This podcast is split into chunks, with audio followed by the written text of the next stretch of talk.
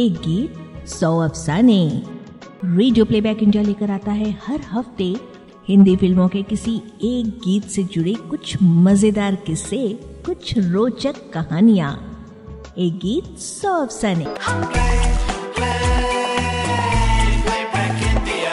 Radio playback India radio playback India के साप्ताहिक कार्यक्रम एक गीत सौ अफसाने में आप सभी श्रोताओं का एक बार फिर स्वागत है। नमस्कार दोस्तों। ये एक ऐसा कार्यक्रम है जिसमें हम बातें करते हैं किसी एक गीत की, उससे जुड़े तमाम पहलुओं की, गीतों की रचना प्रक्रिया से संबंधित रोचक जानकारियों की और ज़िक्र होता है दिलचस्प घटनाओं का। आज जहाँ रेडियो, टेलीविज़न और इंटरनेट पर इस तरह के कार्यक्रमों की भरमार है, वहाँ इन कार्यक्रमों में दी जा रही जानकारियों की विश्वसनीयता पर प्रश्न लग जाता है। रेडियो प्लेबैक इंडिया के इस कार्यक्रम की खास बात यह है कि इसमें दी गई जानकारियाँ और तमाम तथ्य ऐसे साक्षात्कारों से लिए गए होते हैं जो कलाकारों या उनके परिवारजनों द्वारा ही कहे गए होते हैं।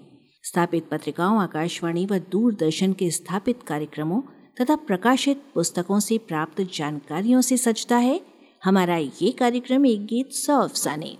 तो श्रोताओं, आज की कड़ी में हम लेकर आए हैं गायक अल्ताफ, राजा के मशहूर गीत, तुम तो ठहरे परदेसी से जुड़ी कुछ रोचक बातें। क्यों 1990 में रचे इस गीत को रिकॉर्ड पर उतारने में लग गए पूरे छह साल? स्टेज शोज़ में इस गीत को गा गा कर थक जाने के बावजूद क्यों नहीं पीछा छुड़ा सके? इस गीत से अल्ताफ राजा अपने आप को। फ़िल्म रात और दिन के किस गीत का अल्ताफ राजा के मन मस्तिष्क पर गहरा प्रभाव पड़ा कि वे संगीत सीखने लगे? किस फ़िल्म निर्माता ने वैष्णो देवी के दर्शन से वापस आकर अल्ताफ राजा को ये खबर दी कि कटरा से लेकर वैष्णो देवी तक, यानी नीचे से ऊपर तक सिर्फ़ तुम तो ठहरे परदेसी ही सुनाई दे रहा था। और उसी फ़िल्म निर्माता ने फिर अल्ताफ राजा से अपनी फ़िल्म का कौन सा गीत गवाया जो बेहद मकबूल हुआ? कैसी यादें हैं अल्ताफ राजा की, तुम तो चेहरे परदेसी को लेकर? ये सब कुछ आज के अंक में। आलेख और शोध सुजॉय चैटर्जी का है और इसे प्रस्तुत कर रही हैं डॉक्टर शबनम खानम। दोस्तों, फ़िल्म संगीत के इतिहास के प्रथम दशक से ही फिल्मी गीतों के साथ साथ गैर फिल्मी गीतों की परंपरा भी चली आ रही है। गैर फिल्मी गीतों को हम प्राय एल्बम सॉन्ग्स भी कहते हैं। यूँ तो शुरू से ही प्राइवेट एल्बम के इन गीतों और गजलों को लोकप्रियता मिलती आई है। व्यवसायिक दृष्टि से इन्हें उल्लेखनीय प्रसिद्धि 80 के दशक से प्राप्त होनी शुरू हुई। गज़लों के एल्बम्स खूब मशहूर होने लगे। फिर आगे चलकर गज़ल और पाश्चात्य संगीत पर आधारित पॉप गीत खूब लोकप्रिय हुए।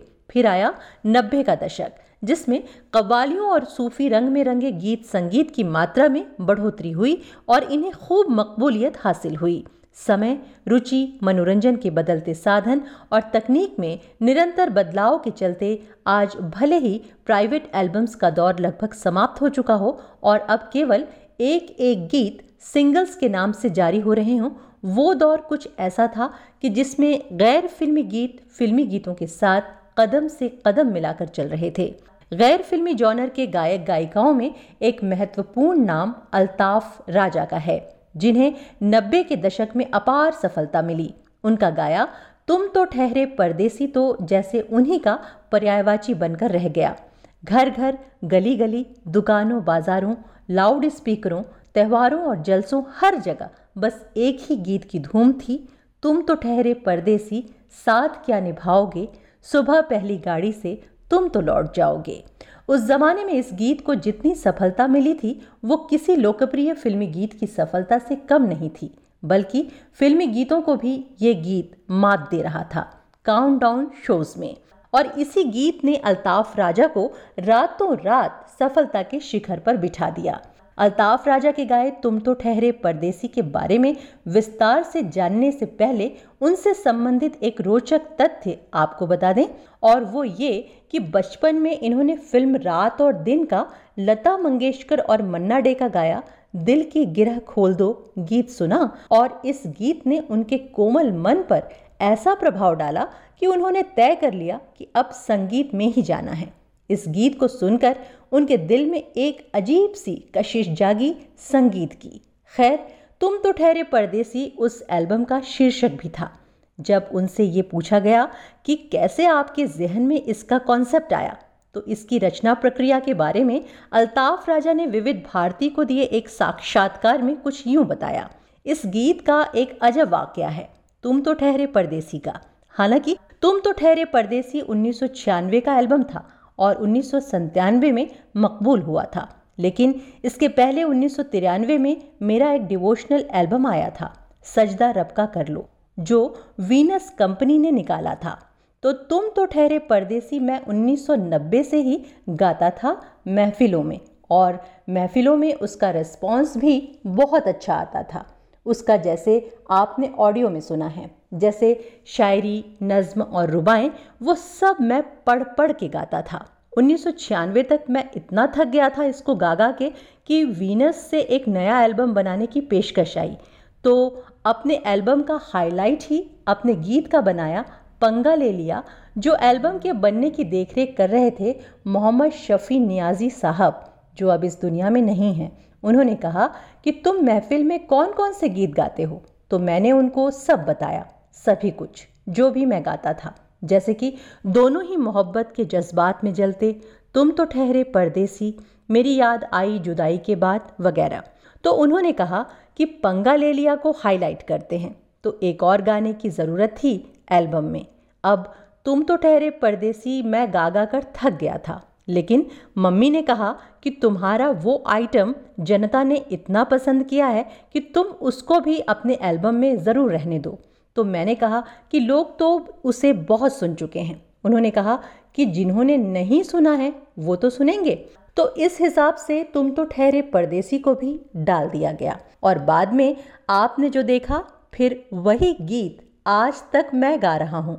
अल्ताफ राजा, भले तुम तो ठहरे परदेसी गा कर थक गए हैं, पर उनके चाहने वाले अब तक नहीं थके हैं, इसे सुनते हुए। इसे अल्ताफ राजा लोगों का, श्रोताओं का, उनके चाहने वालों का प्यार बताते हैं। वैसे इस एल्बम में उनकी पसंदीदा गज़ल है, मेरी याद आई जुदाई के बाद, वो रोई बहुत बेवफाई के बाद। तुम तो ठहरे परदेसी के बाद, अल्ताफ राजा के बहुत से एल्बम्स जारी हुए हैं, पर उनके दिल के करीब कौन सा एल्बम है, वो बताते हैं। देखिए, जैसे माँ बाप को अपने सभी बच्चे प्यारे होते हैं तो मैंने हर एल्बम पे जो भी एल्बम मैंने बनाए हैं, बहुत मेहनत से मैंने कभी क्वालिटी से समझौता नहीं किया, क्वांटिटी पे कभी ध्यान नहीं दिया और सभी एल्बम मेरे दिल के करीब हैं। लेकिन एक बात ज़रूर है, जिस एल्बम ने मुझे शोहरत दिलाई, लोगों ने प्यार दिया, लोगों ने एक कैसेट को चार चार बार रिपीट करके सुना, वो है तुम तो ठहरे परदेसी। मैं इसका नाम नहीं लूँगा तो नाइंसाफ़ी होगी। तो वो तो दिल के करीब है ही। बाकी सब एल्बम्स भी मेरे दिल के बहुत करीब हैं। गैर फ़िल्म संगीत में मशहूर होने के बाद अल्ताफ़ राजा के कदम फ़िल्म संगीत में भी पड़े।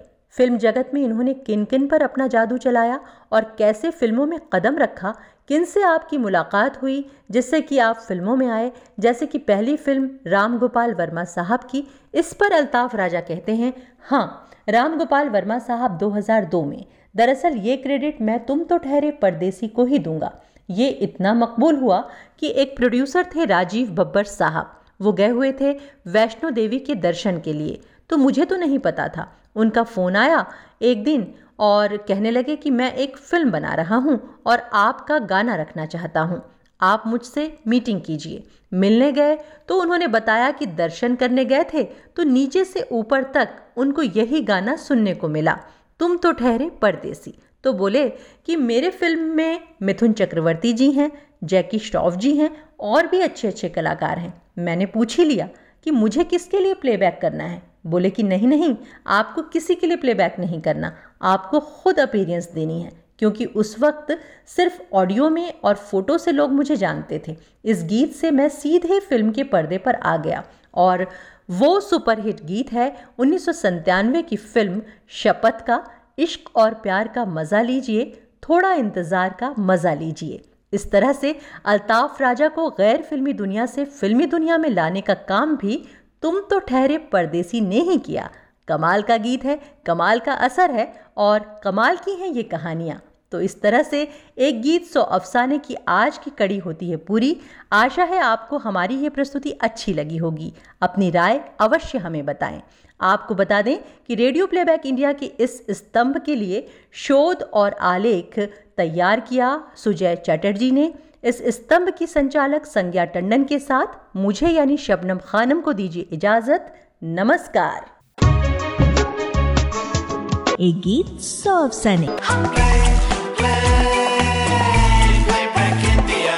Radio Playback India.